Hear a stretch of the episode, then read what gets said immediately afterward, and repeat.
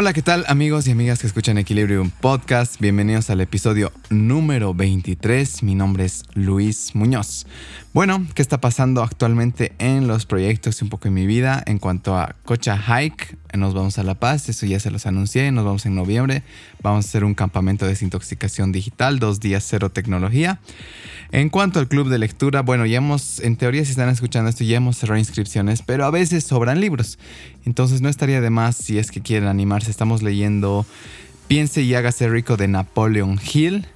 Y bueno, es un libro que ha sido escrito el 37 con varios casos de estudio de, de éxitos y fracasos de grandes millonarios. Creo que, bueno, ya, ya lo empecé y está súper interesante. En cuanto a club de escritura, bueno, creo que oficialmente cerramos los, las reuniones. Hemos tenido cinco o seis reuniones eh, muy, muy bonitas, muy fuertes también. Creo que es necesario escribir para reconocernos. Si es su primera vez acá, Equilibrium es un podcast o radio demanda donde podrán escuchar historias, van a poder extraer hábitos, van a poder inspirarse si es que están teniendo un momento bajo para poder pues eh, sentirse mucho mejor, ah, empezar un proyecto o simplemente entretenerse de una manera mucho más sana. Nos pueden encontrar en Apple Podcast, en Spotify y en Google Podcast. Les sugerimos suscribirse para que puedan recibir la notificación cada vez que haya un episodio nuevo. En cuanto a números, hemos superado las 80.813 descargas en 57 países, lo cual nos hace súper felices creo que tener un podcast eh, acá en Bolivia con, con, esta, con estos números eh, definitivamente ha sido difícil. Sin embargo, queremos todavía aún crecer más. Y eso pues nos pueden ayudar ustedes si es que comparten en sus stories, si es que comparten en sus Facebook cada entrevista si les gusta. De verdad que lo apreciaríamos muchísimo. Mi siguiente invitado es el arquitecto Rolando Salamanca.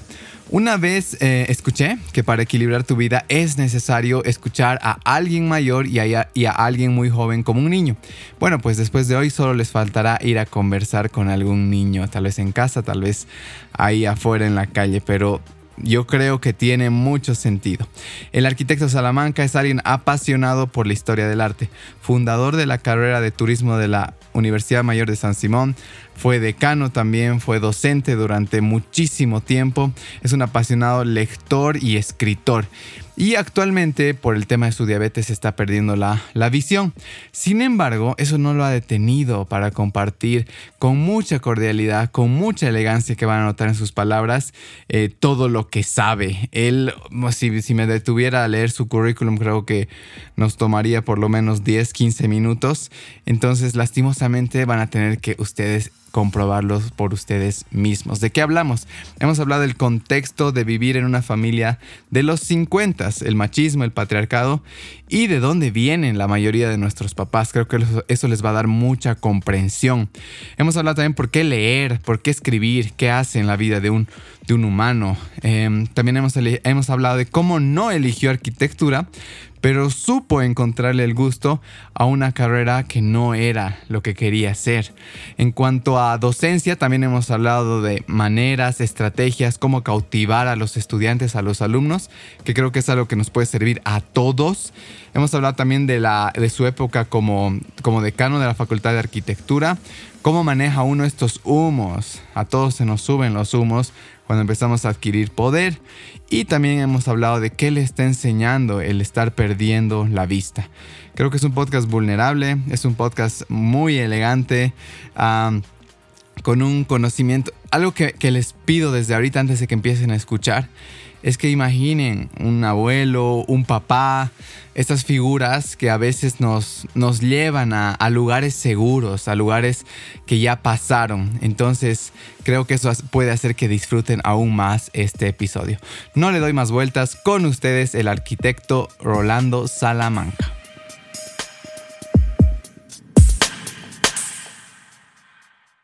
Bueno, pues bienvenido arquitecto Rolando Salamanca. Eh, realmente es un placer tenerlo acá. Le agradezco igual a, su nieta, que, ella fue la que contactó, le gusta el proyecto y demás, y pues eh, me contó un poquito de usted y tenía que tenerlo acá y gracias a Dios lo tengo acá. Gracias a ustedes por eh, entrevistar a las, a las viejas generaciones que son las que han hecho un poco lo que es este país. Y a ustedes agradecerles a las nuevas generaciones que se han involucrado en un mundo muy difícil, pero también muy rico. También. Entonces, con toda la rebeldía que los caracteriza, porque la juventud es rebelde, lo que están haciendo es transformar el mundo. Yo escuchaba ayer la, las palabras en la ONU de la chica esta, la sueca, Ah, Greta. Mm. de Greta, y realmente creo que ustedes son los que van a cambiar el mundo. Sí. Mi generación quiso y no pudo. La generación de ustedes, la de mis nietos, tiene que cambiar este mundo. Mm. No No, tenemos de puede seguir así. Sí, algo que hablaba Arki con otro entrevistador me decía, el mundo va a estar bien, somos nosotros los que vamos a estar mal si no lo cuidamos, Claro. ¿no? Y hay gente que se enfoca mucho, ah, el planeta y es que es nuestro pulmón y demás. Eh, Sí, efectivamente, pero el planeta va a estar bien. Nosotros somos los que vamos a pagar si no lo Inclusive la cuidamos. vida va a estar bien. La que, la que va a morir es la vida humana, Exactamente. porque estamos destruyendo lo que nos permite sobrevivir. Ok, vamos a ver, vamos a tocar un poquito de eso, pero primero vamos a hacer un viaje en el tiempo. Aquí me dicen que usted nació en Trinidad, Beni, y quería preguntarle un poquito que nos transporte en el tiempo, ¿cómo era crecer en esa época?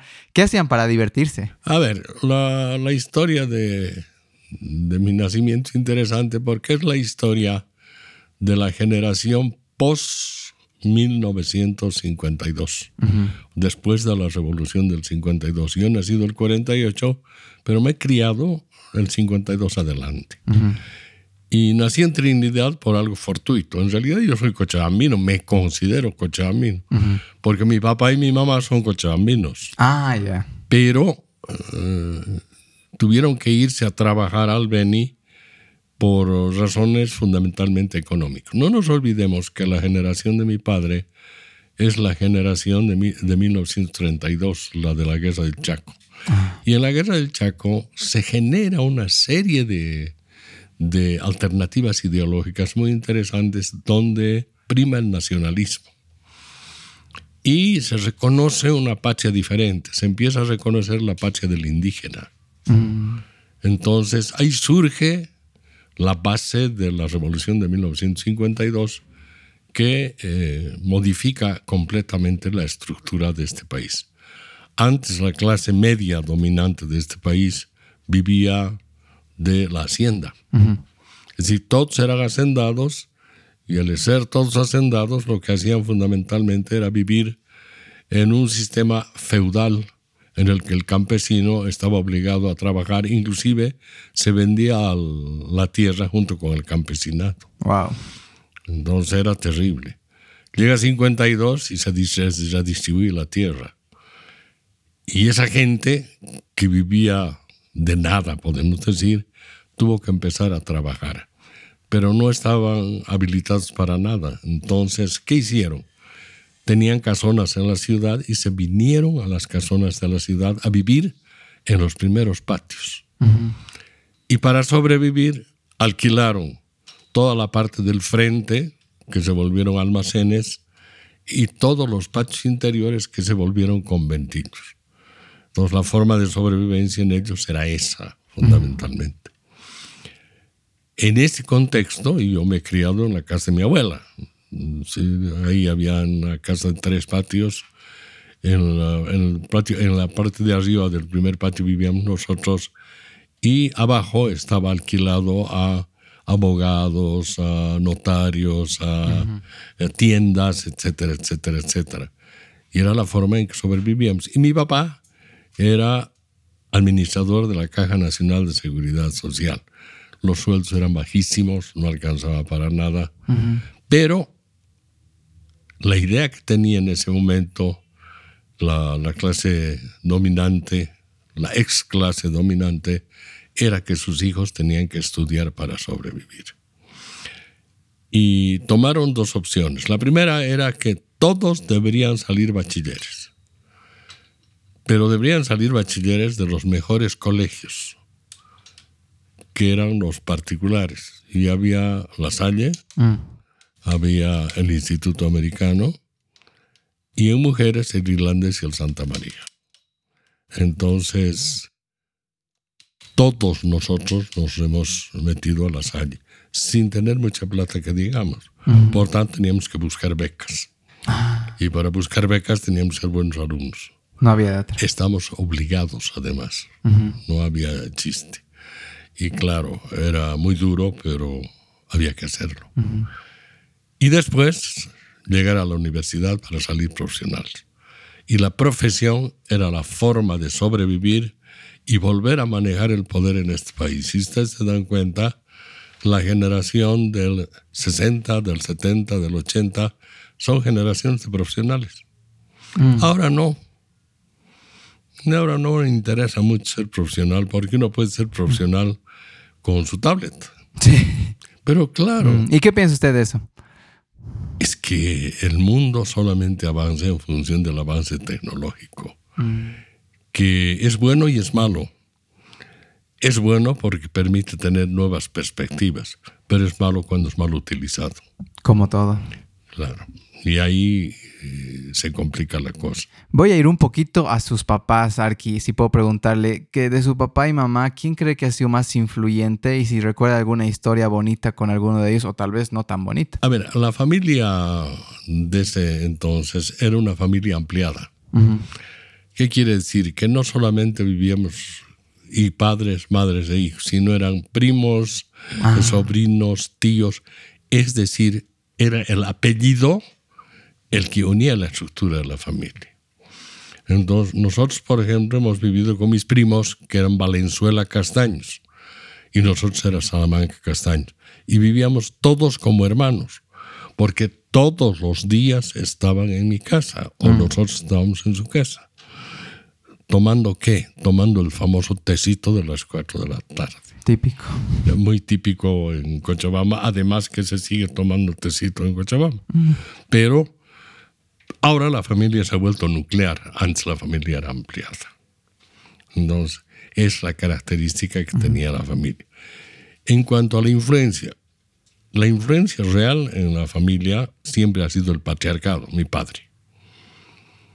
Y mi madre, el amor más grande del mundo, ¿no? Es decir, era la que nos protegía. Mi papá era el que daba las órdenes.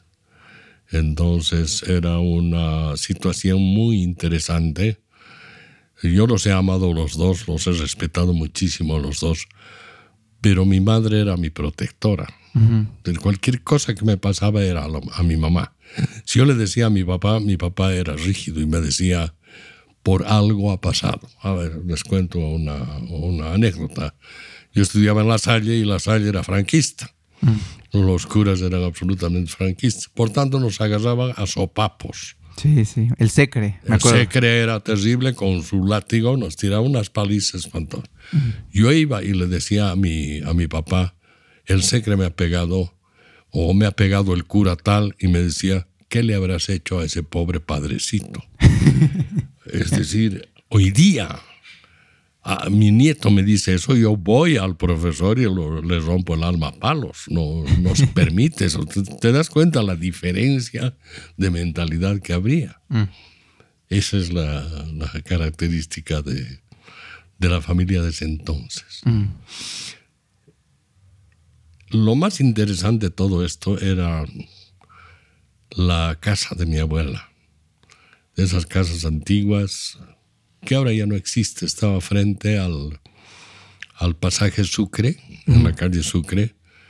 Eh, ahora está absolutamente remodelado y son tiendas, pero en ese entonces era una casa realmente bella, en el sentido de que eh, eran casas que te permi- permitían hacer todo. Eh, te doy ejemplos así claros. Nosotros nos subíamos al techo de la casa, íbamos caminando por todo el tejado de la manzana. Y nuestros amigos vivían en las otras partes de las casas y subían junto con nosotros y jugábamos en los techos. Qué lindo. O sea, eh, dimensiones absolutamente diferentes, ¿te das cuenta? Una plaza principal en que casi no había autos y en las noches nos salíamos a jugar fulbito con pelota de trapo. Otros tiempos, ¿no? Muy lindo. Tiempo, o sea, Eso se ha perdido casi completamente. es que tampoco puede sobrevivir porque hoy día el transporte es más importante que cualquier otra cosa. Mm. O sea, la ciudad ha crecido tanto Antes, esto, donde estamos ahorita nosotros, eran lechugales y maizales. Hoy día es la ciudad. Claro, las cosas igual ahí tienen que cambiar. Tiene que cambiar, o sea, no, no puedes mantener eso. Ok, gracias Arki por esa primera parte. Bueno, yo le cuento igual, yo soy lasallista.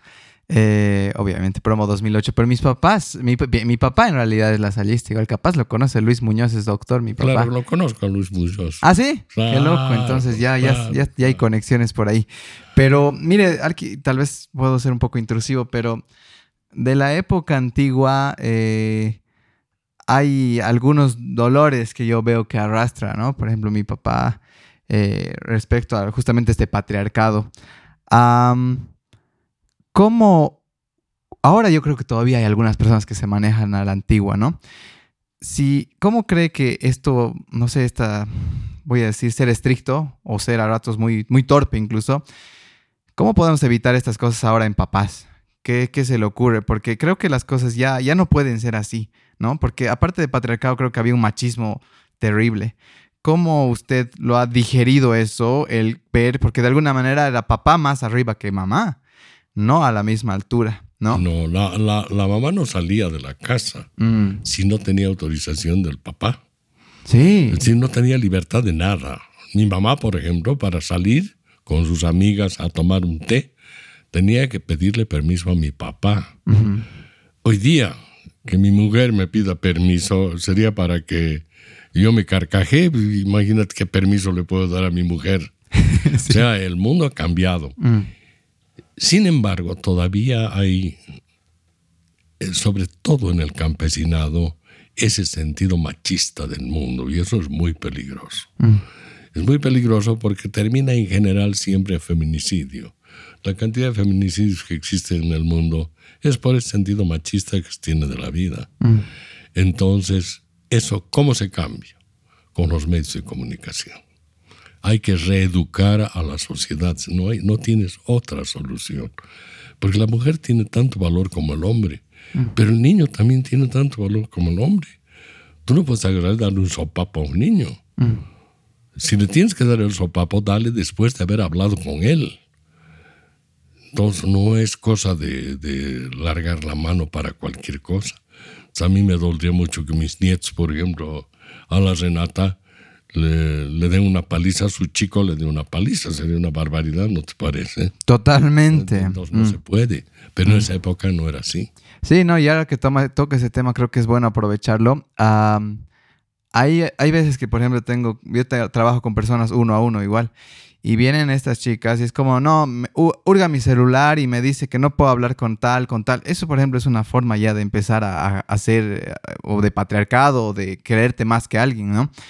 Y es como que yo les digo, es que así empieza. El rato que tú permites que te digan, no, no puedes salir ahí, eh, a ver, préstame tu celular, voy a revisar, sigues hablando con esta persona, eh, ahí empieza el, el el camino hacia el feminicidio, ¿no? Entonces es importante cortarlo a, tiempo. Es que el problema es, una cosa es hablar y otra cosa es imponer. Mm. Entonces cuando tú agarras a, un, a una jovencita como mi nieta y le dices, ¿sabes qué? Sí, no vas a entrar a este programa en... Y ella agarra y dice, sí, abuelo, tienes razón porque me tiene miedo, supongamos. Y el error está en que yo no he hablado con ella y le dicho, ¿sabes qué? Sí, hija, no me parece conveniente que entres a este programa por tal, tal, tal y mm. tal razón. Entonces, una cosa hablar y otra cosa imponer. Y la imposición termina siempre en rebeldía. Exactamente. Eso yo te lo digo porque yo he sido rebelde. Yo he militado en partidos de izquierda. Y mucho tiempo. ¿Por qué? Razón porque mi generación se ha creado una rebeldía.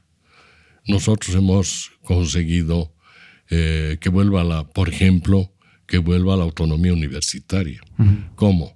Con una huelga de hambre que duró 15 días y yo terminé eh, en la clínica. Porque, claro, me deshidraté tanto que me tuvieron que llevar otros 15 días a la clínica.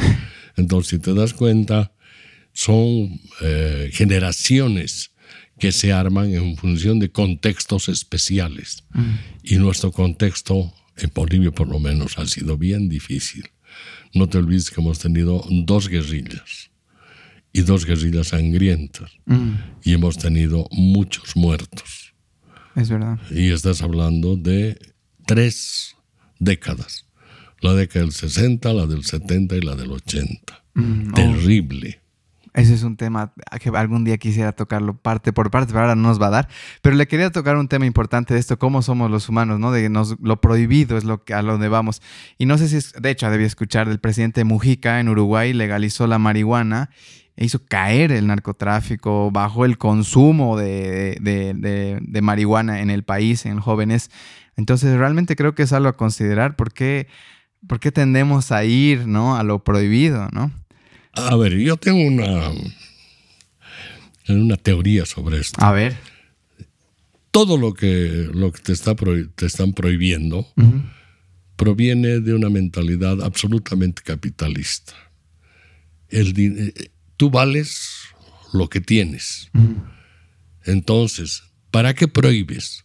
Para que se incremente el capital.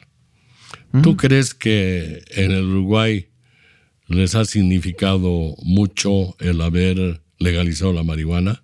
Hoy día la legalización de la marihuana en el Uruguay es un show, porque en realidad la marihuana no está absolutamente legalizada. Tú puedes comprar como dos o tres gramos de marihuana para tu consumo. Pero la gran cantidad de marihuana está en función del narcotráfico y eso significa capital, Exacto. significa economía, Sí, significa negocios. negocio. Mm. Entonces, todo lo que te dicen no hagas, no hagas, no hagas, Es parte no hagas, negocio. es para el negocio. Wow. Porque el capital tiene esa, esa, esa función. Mm. Y desgraciadamente, nosotros en nuestra época creímos que existían dos sistemas, un sistema capitalista y un sistema socialista. Y no había sido así. Todos los sistemas son capitalistas. La diferencia está en que La uno de los sistemas es capitalismo estatal, el caso de China, por ejemplo. Y otro es el capitalismo individual, el caso de Estados Unidos. Pero ambos buscan la acumulación de capital Es verdad. y buscan, y al final, algo que tenía dos caras de una misma moneda se ha vuelto una sola cara de una sola moneda. El capitalismo es ahora solamente capitalismo, porque Cuba qué influencia tiene y Nicaragua qué influencia tiene y ahí se termina el, entre comillas, aparente socialismo. Siempre Aparente. ha sido un capitalismo el que ha funcionado en el mundo. Siempre. Y si sigue funcionando en forma tan atroz como lo está planteando Trump en Estados Unidos, por ejemplo, vamos a terminar, pero muy mal. Porque además de Trump tienes a Bolsonaro y tienes a no sé quién más y otrito más, que lo que les interesa es destrozar la vida para tener más capital. Eso, eso ya no ent- entiendo. Y es sobre poder al final. No sé si la he leído 1984 Claro, de el, Orwell. el- el poder, el poder es el que te determina eso. O, sea, o sea, a ver, en el campo del capitalismo eh, estatal, es el poder el que te permite dominar. Es por eso que generaciones enteras de personas se han mantenido en el poder. Es el caso de Rusia, por ejemplo. ¿no? Stalin, 40 años en el poder. Eh, Cuba, eh, 34 años en el poder. Es el poder. Pero en el caso de o los países individualistas, lo que interesa es la cantidad de dinero que tienes para tener poder. Es el caso de Trump. Sí, claro, Trump tiene eh, 20 millardos de dólares y así presidente de los Estados Unidos, sin la capacidad para hacerlo, porque yo puedo entender que Obama sea presidente de los Estados Unidos porque ha estudiado. Es decir, es un estadista. Trump es un negociante. Es decir, eh, no es que yo no lo quiera Trump, a mí me parece que como negociante puede funcionar, pero es el presidente del primer país del mundo, un negociante, pero además un negociante con malas artes. Yo he visto ese programa que han dado en CNN, en el cual relatan la, la historia de Trump. Es terrible. Sí, y me acuerdo que había una noticia de que pon, antes de que salga, de- pónganse a pensar que los códigos nucleares van a estar al bolsillo de este hombre. Claro. ¿No? Y es peligroso. Es peligrosísimo. Bueno, es otro tema lindo que algún rato podríamos tocar, pero estamos aquí por usted. Arki, Arki, yo sé que la lectura ha sido fundamental y la escritura. ¿Por qué leer, Arki? ¿Cuándo comienza usted? ¿Quién es la persona? ¿Quién es el culpable de que a usted le guste leer? A ver, yo tenía una abuela, la mamá de mi madre, y esa abuela tenía una Biblia así de gorda y así de grande. Entonces sentaba en una silla con un atril y ahí ponía la Biblia. Y a todos sus nietos alrededor nos leía la Biblia. Entonces nos leía pasajes de la Biblia en el cual Job solo había tragado una ballena y no sé qué cosa. Entonces despertó la imaginación, por lo menos a mí. Entonces en mi casa yo tenía mi cuarto, un cuarto chiquito, la mitad de ese cuarto, un cuarto chiquito de, de niño, de 8, 9, 10 años. Y un día, pasando por la librería de juventud, vi unos libros así grandotes que se llamaban Lo sé todo. Lo sé todo. Lo sé todo. O sea, eran 12 tomos donde había una miscelánea de todo el conocimiento del mundo. Y le pedí a mi padre que me regalara. Mi padre me miró y me dijo, ¿vas a leer? sí, porque si no lees, los voy a votar. Así era mi padre, bueno, como toda la gente sabe. Y me regaló los, los todos. Entonces yo empecé a leer la miscelánea del mundo, de todo, porque había de física, había de química, había de historia, había de religión, había, o sea, eran hojitas, tres, cuatro hojitas de, un tema. Y claro, me, emocionó. Y después de eso empecé a leer eh, una novela que mi tío Paca Castaños, que era hermano de mi madre, agarró y me regaló. Se llamaba El Quijote de la Mancha. Y me dijo, ¿sabes qué? Sí, porque a mí me dicen chatito. Chatito. ¿Sabes qué, chatito? Este libro es la base para entender el castellano, así que léelo. Y yo me metí en mi cuarto y no salía días enteros leyendo el Quijote de la, Mancha. Y ¿Qué edad tenía más o menos para imaginarnos? Unos 10 años. Ah, muy niño. Sí, el Quijote lo he leído de muy niño. Y me reía, claro, por las historias que tenía narra el Quijote de la Mancha. Además me empezó a encantar el castellano, es decir, como idioma y forma de entender el pensamiento de la gente, la lectura es fundamental. No por la lectura misma, sino para entender cómo piensa la gente y para ubicarte en un contexto y en un mundo interesante. Y después de eso me leía todo Salgari, todas las novelas de Salgari, Sandokan, El Tigre de Montprasem, etcétera, etcétera, etcétera. Y después Alejandro Dumas. Y empecé con la novela. Y hoy día, desgraciadamente ya no puedo leer si no es con una lupa, pero leo algo para, para impulsarme a mí mismo eh, me encantan autores tan interesantes como la chilena Isabel Allende, por ejemplo. A mí me encanta Isabel Allende por la forma en que describe las cosas. Esa novela llama Retrato en sepia es una belleza. Ah, sí. Claro, es hermosísima. Y todavía puedo leer algo, pero no como antes, y es una pena. Es... ¿Ya considera los audiolibros? Sí, pero no hay lo que uno le gusta. no siempre. No, encuentras algo, pero no siempre. Y sobre todo novelas. Hoy día las novelas se han vuelto un poco especial. Harry Potter, por ejemplo, de eso encuentras todo. Ah, sí, fantasía. Claro, pero son demasiado fantásticas para mi gusto. A mí me gusta, no las realistas, me gustan las que manejan al hombre en su dimensión humana. Y Harry Potter no tiene nada de dimensión humana, es claro, es una dimensión absolutamente espiritual, no, no, tiene sentido. Sí, fantasiosa incluso. Es fantasioso, o sea que eh, esa es la, la diferencia de tener además el libro en tu mano. Sentirlo, ¿no? Eh, lo que pasa es que yo me he acostumbrado tanto a leer que para mí leer en la pantalla de televisión es complicado porque estoy acostumbrado a leer echado a un lado, botado en el piso, que no puedes hacerlo con una computadora, ¿te das cuenta? Entonces, tu libro es tu libro. Es mi generación la que ha vivido así y es mi generación la que le gusta eso. Ustedes ya no. Ustedes ya son computadora. no, yo le cuento que tenemos un club de lectura y los libros son los físicos porque a mí me gusta que los agarren, que los rayen. E-, eres un punto en este mundo. claro, tu, tu, club de lectura es un, punto. en este mundo. Mm. Todos los demás lo que les gusta es yo los veo a mis nietos. Todo el día están con, con su celular.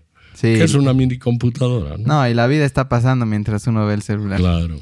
Eso no se están dando cuenta. No sé, hay un dato súper fuerte de que en los siguientes 40 años eh, las personas en promedio se van a pasar 520 días viendo series, nada más. O sea, en total. Eh, días en la computadora, días, en, y ahí te, das cuenta de que, y este tiempo lo podía invertir en otras cosas. Eh, yo tengo una, un criterio sobre esto. El hombre es aventurero por naturaleza. Mm. Pero nosotros éramos aventureros porque nos lanzamos a viajar a todo lado para conocer físicamente, pues no había otra forma de conocer. Exacto, muy cómodo. Hoy día eres aventurero, pero conoces vía internet. Mm. Entonces, ¿para qué te vas a mover?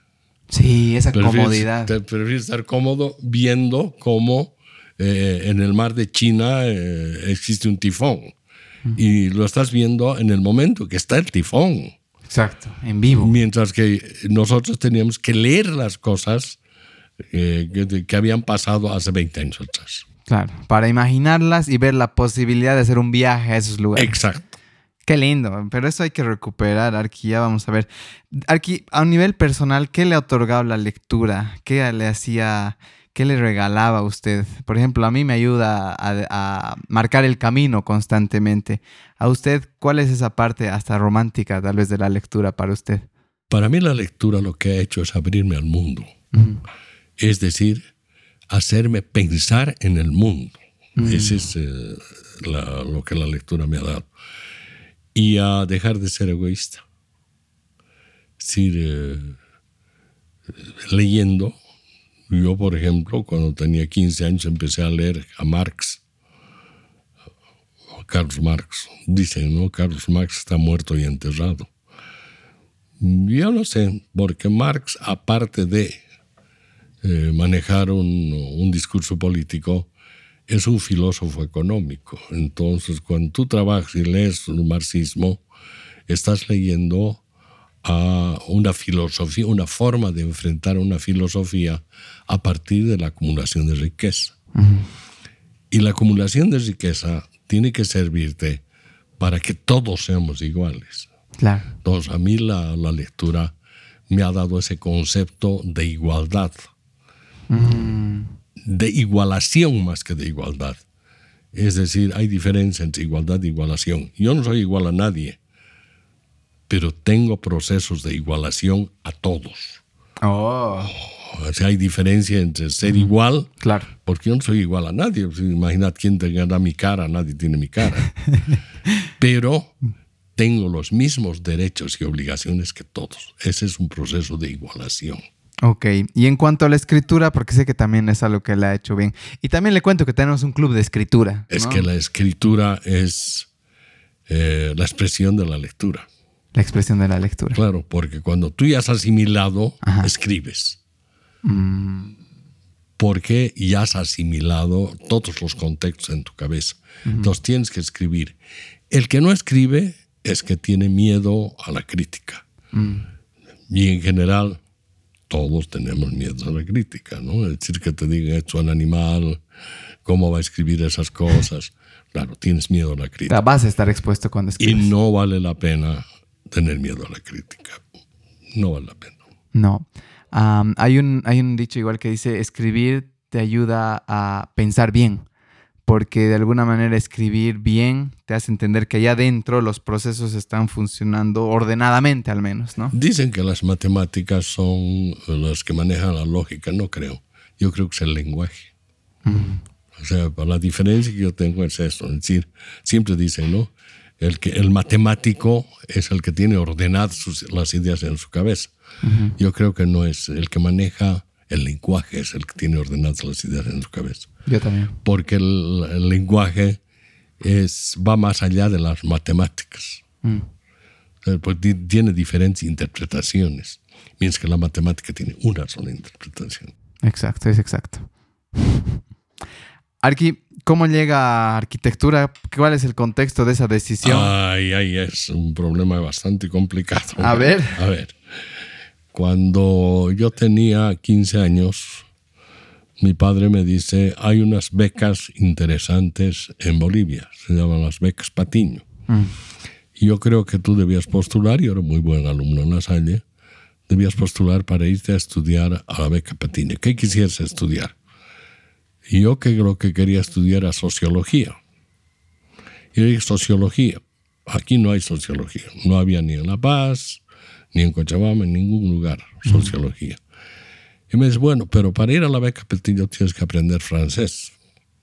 Dos entre cinco años a la Alianza Francesa. Ah, sí. Cinco años. Ahorita de francés no sé nada y hablaba perfectamente, claro. Después de 50 años de no haber practicado francés, te olvidaste todo. Jumapel, por lo menos, debe ser. sí, claro, o cravette, la corbata, o pero hablar no. Y hablaba perfectamente francés y escribía en francés. Wow. Y pasa el tiempo y salgo bachiller de la Salle. Y mi papá agarra y dice, la beca Patiño va a dar un examen aquí en Cochabamba, en el centro Patiño, va, vas a dar y me inscribe. Yo agarro, como era impositivo mi padre, y digo, bueno, voy, doy y venzo la de aquí. Pero había otro examen que había que darlo en La Paz. Ya. Pero eran seis meses después. Entonces mi papá dice, ¿qué va a ser seis meses? Te vas a volver un borracho, guitarrero, sabemos cómo es la juventud. No, te vas a ir a estudiar ingeniería a Oruro. A la UTO. A la UTO. Y yo me fui a Oruro junto con mis amigos. Como ocho horas que nos fuimos a estudiar de, de mi curso en la Salle a la UTO. Y en la UTO, bueno, empecé a militar en la democracia cristiana que se volvió radicalizada, la democracia cristiana, radicalizada. Y era 1900 67. Sí, 1967. Y estaba el presidente Barrientos. Y en una de esas sale una manifestación de estudiantes el, eh, el 24 de junio, el día de San Juan. Y ahí se produce la masacre de San Juan, si se acuerdan ustedes. Y claro, nosotros changos, además militantes de la socialdemocracia, lo que hacíamos era salir y jorobar a la, policía. Pues. Pero la policía nos, nos atacó con, con gas lacrimógeno. Y como era noche de San Juan, nosotros después de amar ese lío, nos fuimos a una fiesta con mis amigos, dos de mis amigos. Y salimos de la fiesta a dos de la mañana y nos estamos recogiendo en nuestro cuarto cuando aparece un carro policial y ¡zas! detiene, baja unos perros y dice, arriba usted. Porque están con gas lacrimógenos, claro. Habíamos estado todo el rato en la manifestación. Y nos tiran tres meses de cárcel, sin ah. saber dónde estábamos. Estábamos fuera de... Estábamos en la cárcel y nadie sabía dónde estábamos. Hasta que por una de las ventanas donde estábamos presos. Cuando pasa un reportero, uno de sus amigos le dije, aquí hay prisioneros que son estudiantes de, de la UTO. Y ahí apareció, y recién apareció mi padre. Entonces agarró y me dijo, es una vergüenza, tú no has ido a, a tu entrevista de La Paz, ya no tienes la beca, y quiero saber por qué no ha sido tu entrevista La Paz. Yo le dije, papá, me he enamorado. Pues tenía una chica en y me dijo, eres un imbécil. estás haciendo una cosa que te va a arrepentir. A Cochabamba. Y agarró y me dijo, ven, siéntate, sí. Tienes dos opciones. O empiezas a trabajar o entras a estudiar arquitectura en Cochabamba, porque no había ingeniería en Cochabamba. Y la única carrera que es más o menos la, la que es asequible a, a, lo que has estado estudiando es arquitectura. He hablado con el decano de arquitectura y te van a aceptar. Y yo le digo, bueno, ¿qué voy a hacer? No me voy a dedicar a trabajar, que no sabía hacer nada. y entré a la Facultad de Arquitectura y terminé los cinco años de arquitectura, sin ningún tipo de problema. Yo creo que hubiera estudiado todo menos medicina. Okay. Pero todo lo demás sí podía haber estudiado porque me gustaba. Y como arquitecto he trabajado como diseñista de arquitectura, como consultor. Pero a mí lo que me gustaba siempre era la historia.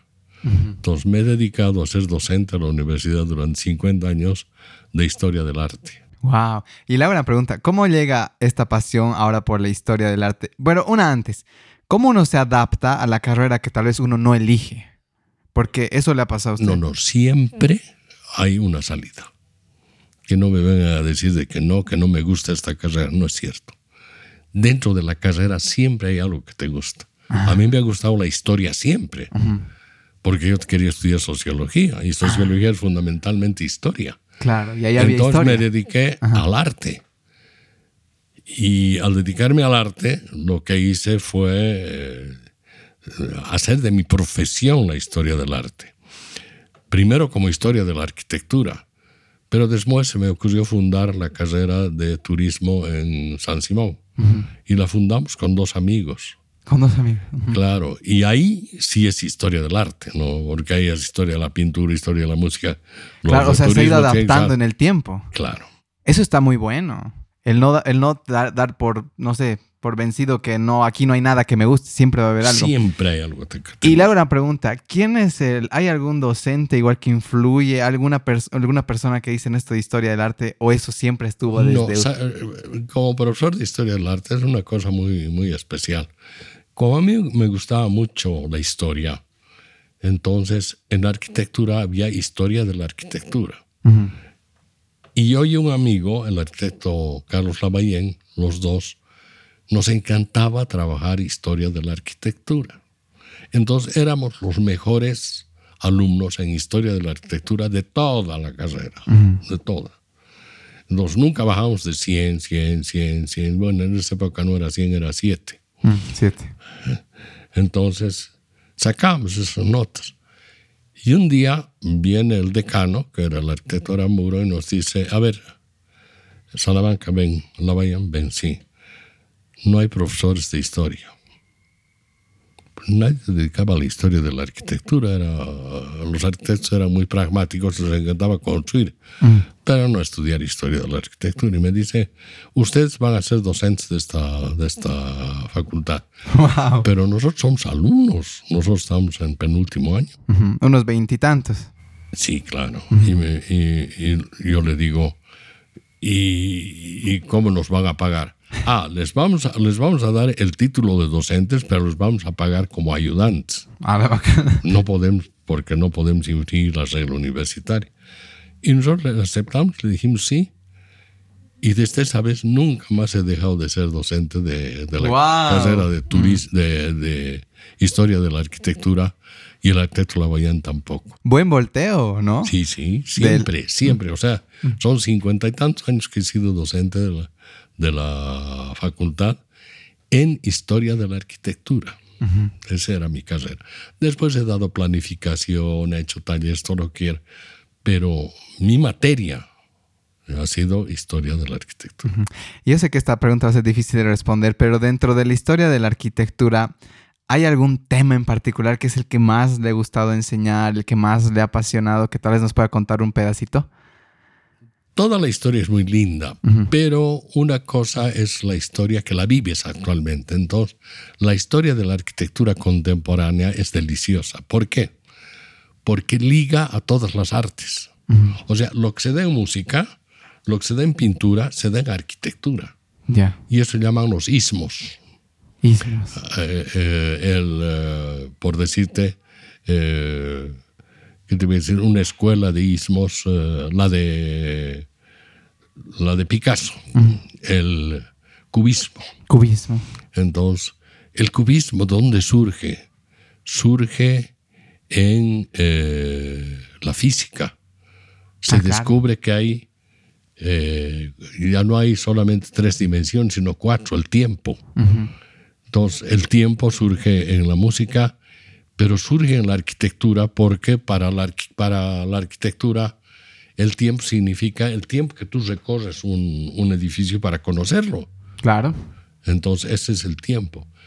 Y Picasso lo lleva a la pintura y pinta el objeto, este objeto lo pinta de este lado. Lo da la vuelta y sobre el mismo cuadro pinta este lado. Y sobre el mismo cuadro este. O sea, conoce el tiempo, lo traslada a dos dimensiones. Esa es la época importante para la arquitectura, la actual.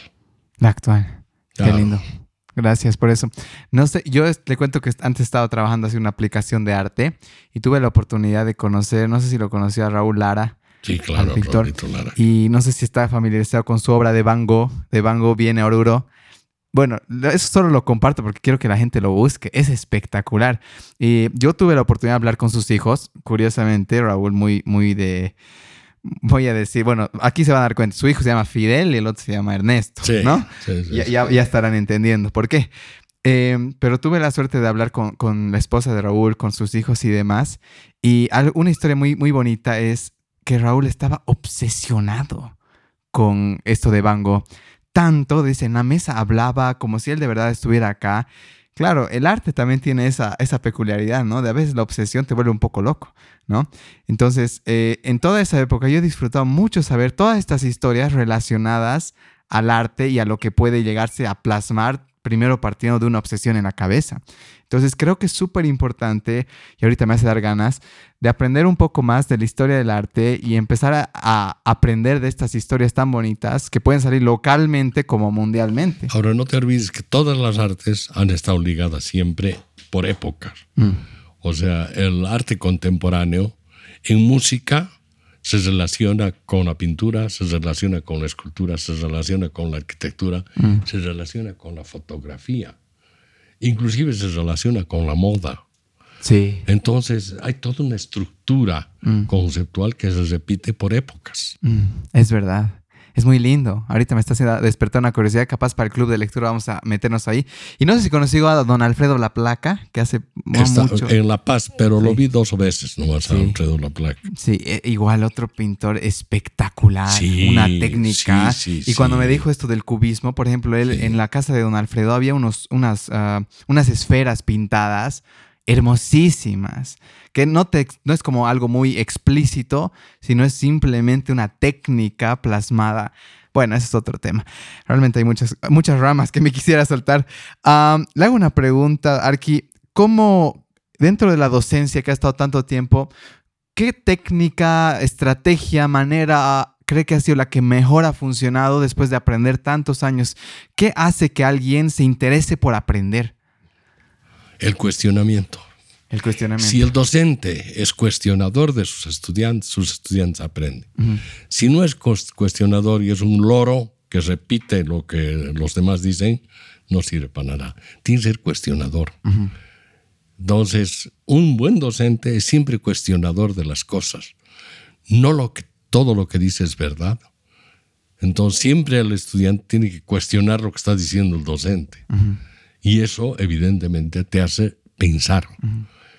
Y el aprendizaje es una forma de organizar tu pensamiento. ¿Y cómo uno genera eso en el estudiante? Porque hoy en día, por ejemplo, va a una aula y nadie quiere responder, todos están tímidos. ¿Cómo cree que, qué, qué estrategia usado cuando le toca, por ejemplo, un, un- un- un grupo de estudiantes muy, muy callado, reservado? ¿Sabes qué hacía yo? Ajá. Cuando me tocaba este tipo de estudiantes, iniciaba inicialmente un viaje. Un viaje. ¿Ya? Entonces me iba, por decirte, a Samaipata, Uy. una semana a Samaipata, y ahí les explicaba en el hecho concreto de Samaipata lo que significaba la cultura quechua. Entonces eso los motivaba. Que sientan la energía de los lugares. Claro. que estén en el lugar, que, que penetren en el lugar, que sientan cómo toda esa organización está influenciando en ellos automáticamente y empiezan a amar algo que es verdaderamente el arte, es decir, lo especial que tiene el arte. Eso es confrontar. Siempre he viajado y viajaba dos, tres, cuatro veces al año a diferentes lugares del país. Entonces, eso me ha dado muchas posibilidades de poder armar buenos equipos de trabajo. Qué lindo. Aparte, digamos, de esa estrategia de hacer viajes, ¿qué más ha encontrado útil que es algo tal vez no tan convencional o que la escuela no, no siempre te lo da? Preguntas. Preguntas. Sí. Siempre se termina la clase con preguntas. Y las respuestas no las tienen que dar ese momento, sino al día siguiente. Ah, al día siguiente. Porque tienen que repensar las preguntas. Ok, súper. Muchísimas gracias por eso. Me dice también que ha, bueno, ha fundado esta facultad de turismo y demás, ha estado en cargos muy, muy importantes. ¿Cómo, yo le digo más por el otro lado, cómo uno maneja su propio ego, ¿no? Siempre dicen, ¿no? Se nos sube los humos, se le ha subido los humos. ¿Cómo usted ha podido, y no sé si lo ha podido, tal vez tiene una época donde sí, efectivamente se le subió los humos, no lo sé, pero cómo uno maneja el poder? ¿Qué ha aprendido de estar en estos cargos? Todo es problema de edad. O sea, de edad. de edad. De edad, allá. Ah, Hay un momento en el que los humos se te suben. Es decir, porque la egolatría es natural en el hombre. Pero llega un momento en que empiezas a repensar el rol que tú tienes en este mundo. Y el repensar el rol que tienes en este mundo significa fundamentalmente eso, que empiezas a bajar tu, tu egolatría. La vas bajando de a poquito, hasta que empiezas a entender de que todos tienen el mismo valor que tú. Entonces te da lo mismo charlar con un campesino que apenas entiende el, el castellano, pero habla un quechua delicioso, y tú hablas en quechua con él, y entiendes que en su idioma tiene una, una sabiduría impresionante. Y ahí por eso te digo, es que el idioma es fundamental para entender a la gente. No sé si hay una historia detrás de esto, ¿no? Me dice, sí, efectivamente, a todos se nos suben los humos. A veces aprendemos con un sopapo de la vida, ¿no? Hay una historia detrás de esto donde dice, sí, ahí aprendí que todos estamos a este, a este nivel o que todos somos al final iguales. Mm, para mí fue cuando me agarraron preso. Ahí fue donde me, me di cuenta de que todos teníamos el mismo valor. Porque cuando estás dentro de una prisión, y ves jóvenes de tu edad que están metidos ahí llorando porque no saben qué hacer y una desesperación impresionante, te das cuenta de que no es nada. Mm. Es decir, ese es mi caso particular. Pero pueden haber casos particulares diferentes, ¿te das cuenta? Mm. No todos han entrado a una prisión. Entonces puede ser que su jefe lo haya bajado de nivel. Y eso, por ejemplo, es un trauma para él y lo le hace repensar la vida. O la muerte de un ser querido. Eso también. Eso te puede afectar fundamentalmente. Eh, Depende. ¿Este que me está mencionando de estar precio es, cuando estaba en Oruro o es otro en otra ocasión? Cuando estaba en Oruro. Ah, cuando estaba en Oruro. Cuando estaba en Oruro. Cuando, ¿Cómo usted maneja sus crisis? Cuando me dice, no, había gente, jóvenes desesperados, llorando. ¿Cómo maneja internamente usted sus crisis? Tengo que hablar con personas. Entonces, como éramos tres amigos, nosotros hablábamos entre nosotros y eso era un consuelo. Pero había gente que estaba solita, que la había agarrado sola y, no te conocía a nadie. Entonces, ¿qué hacíamos nosotros? Esta chica que te digo que estaba en Oruro nos llevaba todos los días a los tres desayuno y almuerzo. Ahí cena y nosotros repartíamos entre los chicos que estaban dentro del cuarto ah, para que coman algo. Para que coman algo y se hicieron nuestros amigos y hasta ahora muchos de ellos vienen y me reconocen. Wow, qué lindo, qué valioso. Cuando dice igual, cuando uno se da cuenta de su rol en el mundo, se da cuenta que todos somos iguales. ¿Cuál es su rol en el mundo? ¿Qué se ha dado cuenta, Arki? Mi rol en el mundo es ser docente. Ser docente. Bueno, ese ha sido mi rol, porque ya estoy jubilado, ya no veo bien, eh, soy diabético, he perdido la vista, Y claro, eso te desespera muchas veces, pero también te da cierto tipo de, de energía, ¿no? Para seguir viviendo y decir, ¿por qué me voy a dejar? Exacto. Tiene que haber un nuevo rol en claro, el mundo. ¿por qué me voy a dejar? No voy a seguir aquí. Muchas veces no es posible, pero hay que continuar. ¿Qué va a ser? Es verdad. Gracias por eso. Si pudiera volver en el tiempo, eh, ¿cómo mejoraría cada etapa? Ya puede ser muy relacionado a tiempo en cuanto a infancia, adolescencia, o si pudiera volver tal vez a un nivel familiar, hubiera no querido. quisiera volver. No. Yo he sido feliz toda mi vida y creo que todavía sigo siendo feliz. Yo le agradezco a la vida lo que me ha dado y lo que me ha quitado también. Porque mi primera mujer murió, su abuela. Pero yo creo que nunca le voy a decir a la vida, ¿sabes qué? No, no me pertenece. No, la vida me pertenece y le agradezco lo que me ha dado Qué lindo. porque creo que me ha dado lo que me ha hecho feliz siempre. Yo he sido un hombre feliz, sigo siendo un hombre feliz y le agradezco la vida. Súper. Cuando menciona esta pérdida, ahí también me da curiosidad saber cómo piensa usted. ¿Cuál es su perspectiva sobre la muerte? ¿Se queda ahí? ¿Qué- ¿Qué es lo que ha adoptado? ¿De qué se ha agarrado? ¿De qué se agarra? Mm, Yo no soy creyente, yo no creo en la otra vida. Ah, ya. Yo creo que cuando se termina la vida, se termina la vida. Por eso hay que dar agradecimiento a la vida. Si te ha permitido en un país como, como este, haber nacido en clase media alta, haber tenido posibilidad de estudiar, haber tenido posibilidad de pensar, haber tenido posibilidad de todo, ¿Qué más? no? ¿cómo no vas a agradecer a la vida eso? ¿Te das cuenta? Entonces, por eso yo creo que cuando se termina la vida, se termina la vida y ahí se queda en nada. Y yo no creo en el alma. Yo, yo creo que no existe alma. Lo que creo que sí existe es una continuación de la vida. Y mi continuación de la vida son mis nietos. Wow, muy buena. ¿Qué? Bueno, me da curiosidad. ¿Hay un momento en que usted dice, no, yo no creo en el alma, no creo en esta, o es como que desde su familia hereda esto? No, ¿Qué sucede ahí? ¿Cuál es la historia ahí? un poco familiarmente también. O sea, yo soy hijo de dos padres divorciados. Ujú. Entonces mi papá se divorció de su primera esposa y yo tengo una hermana que la quiero mucho a la gorda, a la Adriana. Y por otro lado, mi mamá se casó también muy jovencita, a los 15 años, y tuvo dos hijos, dos hermanos, un hermano y una hermana. Y nosotros fuimos cinco. Pero en esa época las mujeres divorciadas no podían comulgar, por ejemplo, y no las dejaban entrar a la iglesia. Y yo tuve que estudiar en un colegio católico, porque si si estudiaba en, en el Instituto Americano, era o protestante o judío. Claro. Y mi abuela, que era absolutamente católica, no permitía eso. En mi casa la abuela era la, la que tomaba decisión final. ¿Dónde? En la Salle.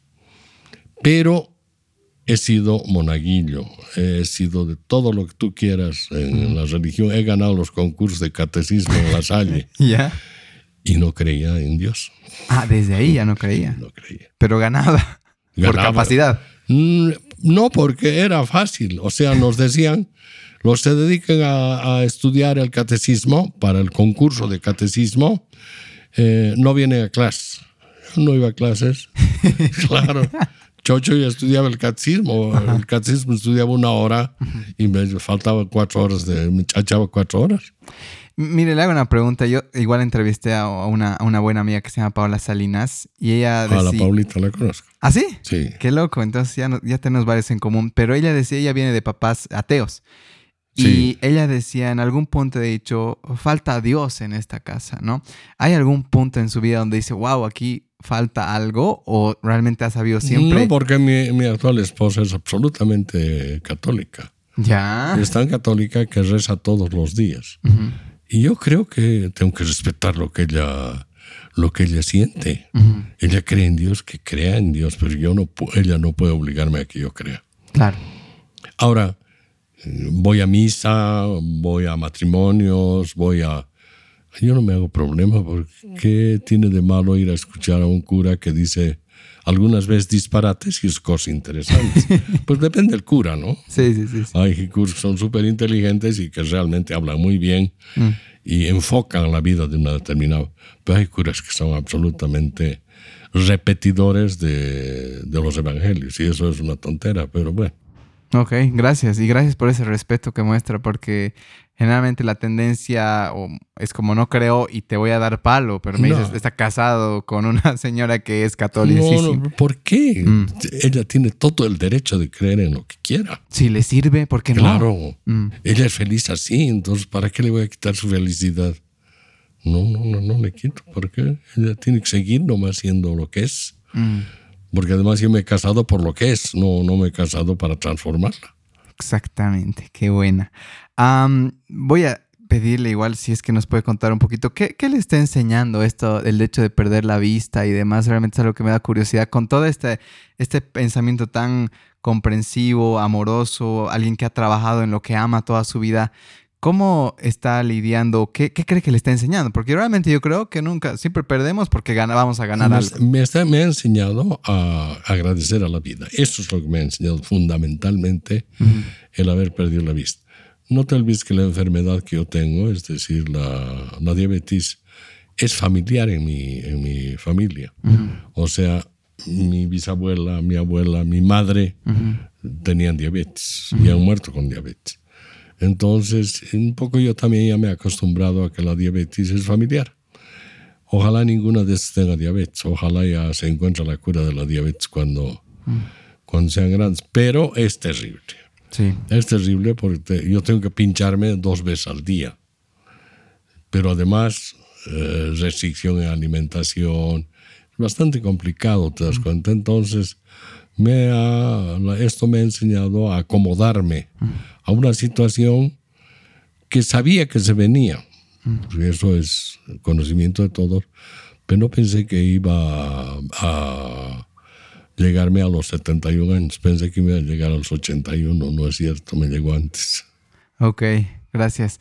Eh, mire, le, voy a decir algo, Arki. Yo, yo como le digo, trabajo con personas uno a uno y tuve hace poco, muy poco, una señora con diabetes, igual la vista eh, cada vez más, como dice ella, me dice por un puntito, como veo por una, como una manija. Es un punto aquí. ¿No ve? Y bueno, créame o no en esto, pero algo muy interesante de la diabetes a nivel emocional es que alguien quiere tener mucho control.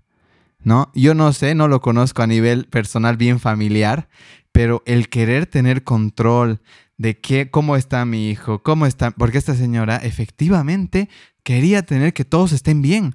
Y yo le decía, confíe, confíe, confíe, porque ahí un poco podría ser, digamos, la cura emocional, el soltar, el decir, ok, confío en la vida. Ella, de hecho, tampoco cree eh, así directamente en Dios, ella es muy, muy esotérica y demás, pero cuando hablábamos de esto, para ella como que se le movía algo, ¿no? Y cuando le empecé a preguntar, efectivamente, quería que su hija esté bien, quería que su hijo esté bien, quería que su esposo esté bien, y ella creía que de todos dependían de ella. No sé si es su caso, podría que no. No, no, no depende, ninguno de ellos depende, ni me hacen caso. Ni mis hijas tampoco. Ajá. Pero es interesante. Ellas son protectoras. O sea, ellas siempre me visitan, siempre están conmigo. Tengo una hija que está en Luxemburgo y me llama todos los días. Tengo otra nieta que está en Luxemburgo, la Lucky, que me llama. Eh, tengo 11 nietos. Wow. o sea que. Está bien cuidado. Sí, pero no me meto en sus vidas. No creo que deba meterme en sus vidas. Creo que eh, lo que yo he pasado eh, es mi pasado.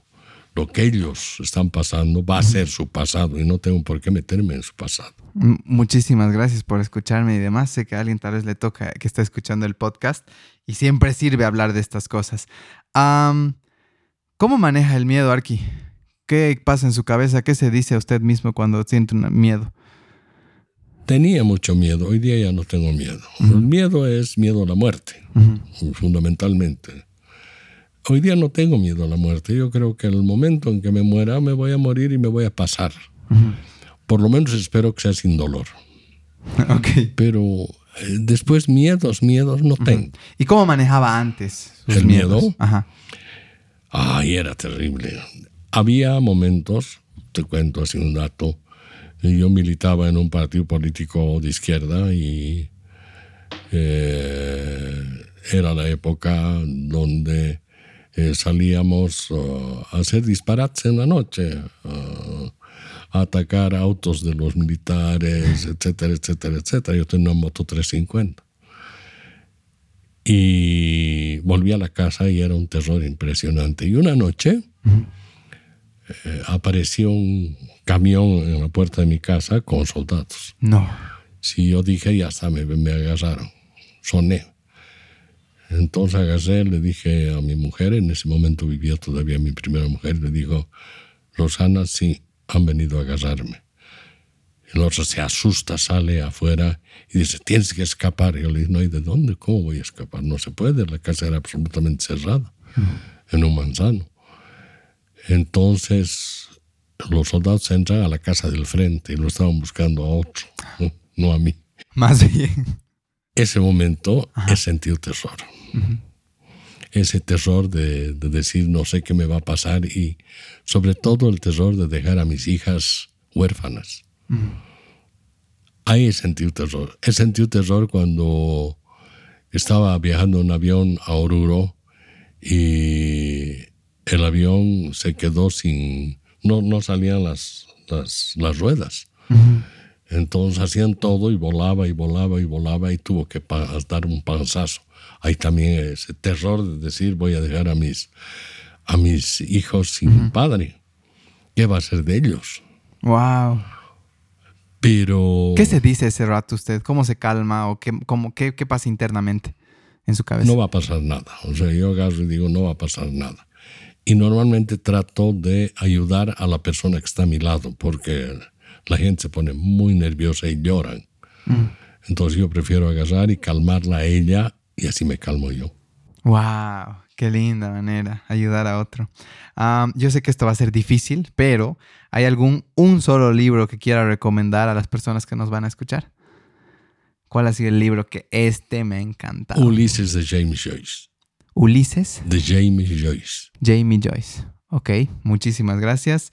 En base a toda su experiencia, ya para despedirnos, si tuviera que dar un mensaje breve a todas las personas que nos, nos están escuchando, una queja tal vez, ¿qué quisiera decirles? Yo creo que a la juventud, o a la nueva juventud, es decirle que ellos han sido encargados de hacer que la vida no, no desaparezca de este mundo. Mm. Eh, esa juventud es la que tiene una enorme carga, ustedes, una enorme carga en su espalda. Sí, Y esa enorme carga o la resuelven o todos vamos a desaparecer. Imagínate la carga que tienen encima de ustedes. buen mensaje. Fuerte. Bueno, Arki, eh, siempre hago un reconocimiento, agradecimiento. Creo que usted es un mundo que se puede explorar sin parar. Eh, para otras será, pero le agradezco mucho haber venido, el haber compartido con nosotros su, su conocimiento, un poco de su vida personal igual.